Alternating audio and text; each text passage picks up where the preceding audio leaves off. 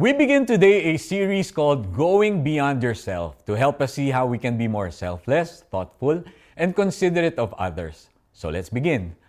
Pagbibigay daan sa iba. Uh, marami sa atin, instinct na yung gustong maging bida, yung mapunta sa spotlight, maging number one, maging successful, sumikat at makilala. Hinahangad natin yung ma-affirm tayo sa achievements natin at marinig ang papuri ng mga taong ina-admire natin. Ngunit, ano nga bang lugar na ng ambisyon sa buhay ng isang believer? Hindi na ba maaring mag-desire ng tagumpay o acknowledgement ang isang Kristiyano?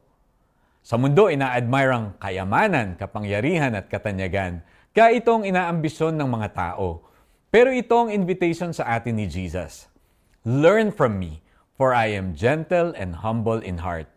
China-challenge na tayo to change our perspective pagdating sa ating desires at kung paano ito nakakaapekto sa ating relationship sa ating kapwa.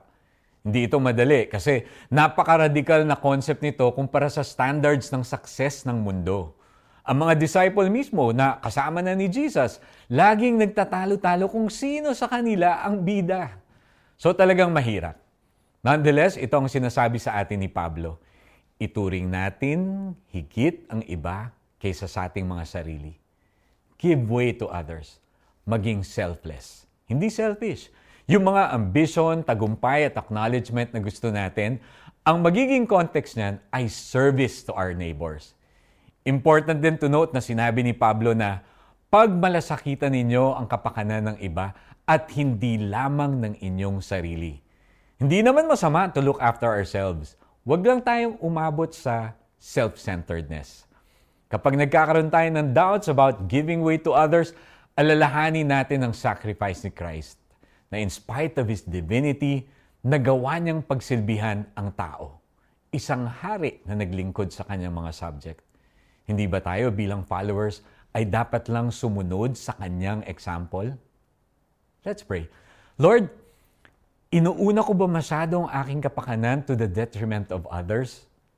Ang hirap ng humility, Lord, pero turuan po ninyo ako. Give me strength over my flesh na laging gustong mauna. In Jesus' name, Amen. Para sa ating application, mag-isip ng paraan kung paano ka magbibigay daan sa iba sa workplace mo, sa school, or sa church. Paano mo isasantabi ang iyong sariling kapakanan at iba naman ang pauunahin? Huwag kayong gumawa ng anuman dahil sa paghahangad ninyong maging tanyag. Sa halip, bilang tanda ng pagpapakumbaba, ituring ninyong higit ng iba kaysa inyong mga sarili. Pagmalasakitan ninyo ang kapakanan ng iba at hindi lamang ang sa inyong sarili. Mga taga Filipos 2, 3-4 Abangan ninyo bukas ang continuation ng ating series na Going Beyond Yourself and please be kind enough to invite others to tune in tomorrow. This is Iko Gonzalez praying that we'll all have a Jesus filled day today.